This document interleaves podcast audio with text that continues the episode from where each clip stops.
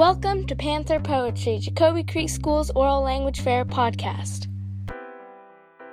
Hi, my name is Cameron and I'm in Mrs. McDowell's class.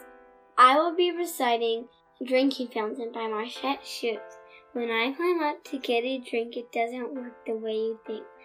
I turn it up, the water goes and hits me right upon the nose. I turn it down to make it small and don't get any drink at all. For listening. A special thank you to all of our performers and their families, and to Tommy Jordan for our music. This podcast was produced for educational purposes by Holly Cooling. Until next time, keep reading poetry.